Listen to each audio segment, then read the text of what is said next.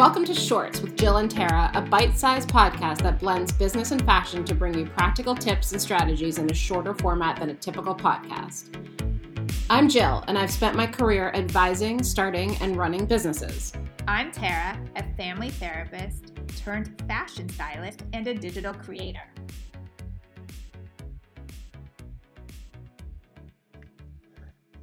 So I have to tell you, Tara, I felt like I was being chased around my house yesterday because I don't know about you, but the work from home thing, like there's just no boundaries, right? So I'm I'm sort of making dinner, and I say sort of because I'm getting a fair bit of help from my, my spouse, but sorry, I have something on the stove, and so I have 20 minutes before I need to go back into the kitchen, and I wanted to get something done. So I went, I took my computer into the dining room and I started to do stuff on my computer. And then certain members of my family came into the dining room and started having a conversation. So I picked up my computer and I walked into the living room and I sat down there and continued what I was doing. Certain other members of my family came into the living room and started having a conversation. so I picked up my computer and I went into our playroom and I shut the door and the light. And I finally got what I needed to get done. Done. Do you ever feel like you're getting chased around your house just trying to get something done or trying to get some privacy? Oh my god, yesterday, I don't know what was up with my oldest daughter, Sienna, but she was on fire. And like she wouldn't stop talking. Probably because school started today, so she was nervous. Mile a minute. I'm trying to like walk away from her after a while. I just can't do it anymore. And then she's hovering over, uh, hovering over me, like literally standing over me and just talking. And I said, "You just have to stop talking and like give me two minutes." It was it was actually funny because she was being so crazy, but I said, I don't really get annoyed with her. I'm like, I'm really annoyed with you, right? just to stop talking. And then last night it continued. She came into my room and she's like, it's like, oh my God, never stops. It's so. probably just so exciting for them to be back at school, you know, and to be able to like come home and have things to talk about and have it be a more social experience than it was last year. I think so too. And I was I was telling Jill before we started this, I dropped her off at school today and she was a bundle of nerves. And I loved every minute of it. Not because I like want her to feel that way, but it's just I remember that feeling and you gotta get through it. And that's the only way. Like, you know, she didn't start high school last year in person. So this is almost like the first day of real high school, even though she's in 10th grade. I'm sure you're, I don't know if your daughter had the same situation. I think they were in school, but she knows people, which is better than starting without knowing people. But it really is the first time that she will start, you know? Yeah, that's very exciting. It's very yeah. exciting. By the way, what is going on on your arm right now? You have a whole stack of bracelets like jangling. What? Tell me what they are. So um, it's very on trend, Jill. You got to start stacking it up. So every bracelet is different. I have, you know, I have some from some people gave me who made this. A woman made this leather wrap around, so cute. And one is I don't. They're all from like a long time ago. Anniversary gifts. This couple I bought myself. Another gift from a vendor. And so I just I love silver and gold together, and I thought, what a good way to like be able to wear it all together and then add other jewelry on your neck and your fingers and whatever. I love it. Does it get in the way of, of your like daily activities, do you find?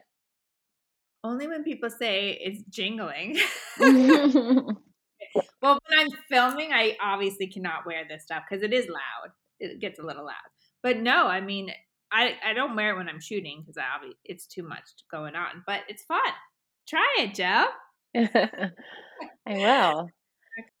So, today we're going to talk about how to find and reach out to investors. If you are a business that is fundraising or um, thinking about starting a business and you think you might want to raise outside capital, how do you go about finding finding people who are going to loan or invest money in you? So, Tara, I know you have a lot of questions for me.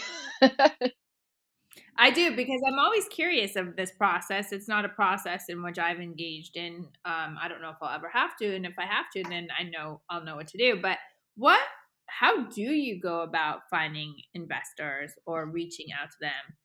And I guess the first question would be I guess as a business, you know you need investors, correct? Like you would know that.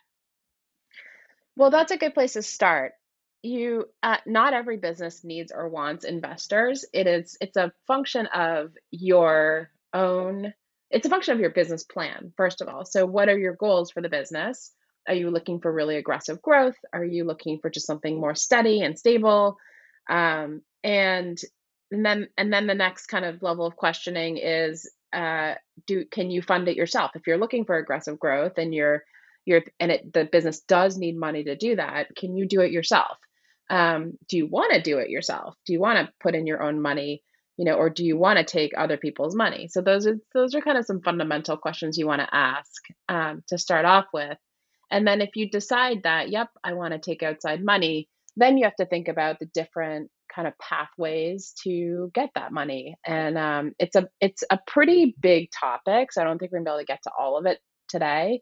We'll probably just scratch the surface, but um, you know, you want to make sure first of all that you're thinking about the right set of investors because there are lots of different types of investors out there, right? Like there's like your Uncle Bob who maybe will give you a hundred bucks you know or there's or there's um, you know angel investors kind of a step up who might give you 25 or 50 thousand um, and then there's a step up from that which tend to be funds like you know seed funds venture funds and then when you go a little bit bigger there's private equity um, and then there's also bank debt bank loans um, bank funding there's a lot of different ways to um, to to get cash into your business um, and then the other thing you need to think about, in addition to like the type of investor, is the type of funding vehicle. So, do you want to take on debt?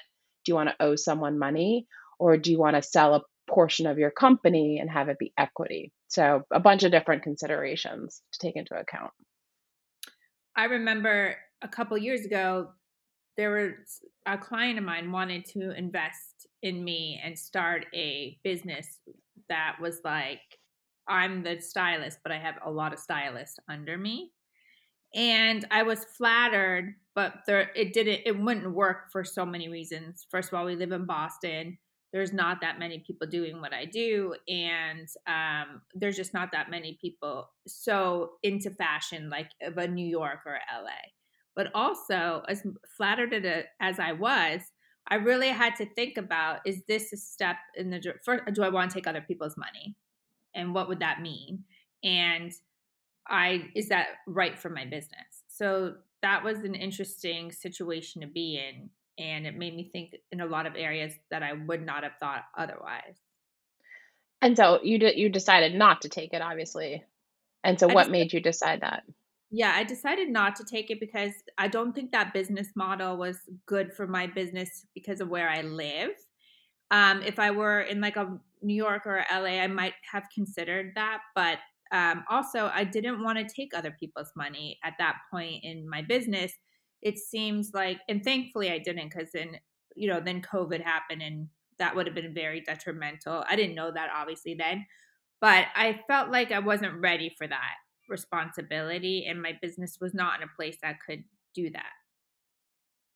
Yeah, it is. That's a really hard decision to take other people's money. Um, I mean, it's particularly hard if you know the other people. if it's, you know, friends or family, um, or as you said, clients, like it, that's a very hard decision. And I've been in that situation and I have decided to take money from uh, friends and um, it's uh, it's gut wrenching and it, and it definitely puts a ton of pressure on you but um, that is that's part and parcel of growing a business if that's your goal if your goal is to you know grow aggressively and not and if you can't put your own money in or you don't want to um, that you unfortunately you do need to consider things like that.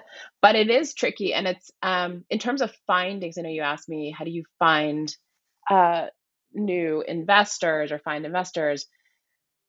You know there are a bunch of different ways to go about it. One of if you're looking at a, a, more institutional investor, so if you're an established business and you're trying to bring in um, outside capital, look at competitors, look at who's invested in them, And sometimes that works out because they're looking for more investments in the same area. Other times it doesn't work out because they've already placed their bet in that industry. Um, but that's one way to start. Another way to do it is um, just to mine LinkedIn and just try to find um, investors who are interested in the industry or the area that your business is in and ask for introductions through LinkedIn. And I've always been really pleasantly surprised at how helpful connections are on LinkedIn, even if even if it's someone you haven't talked to for a long time.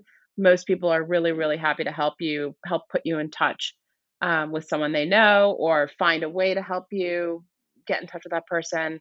Um, so don't underestimate LinkedIn. It's a fantastic tool to network your way into potential investors. And I would strongly recommend networking. Like, don't waste your time reaching out cold to um, funds or through websites. It's sort of like looking for a job. It's not going to get you where you need to be, um, as as well as networking will. And you know how much I love networking.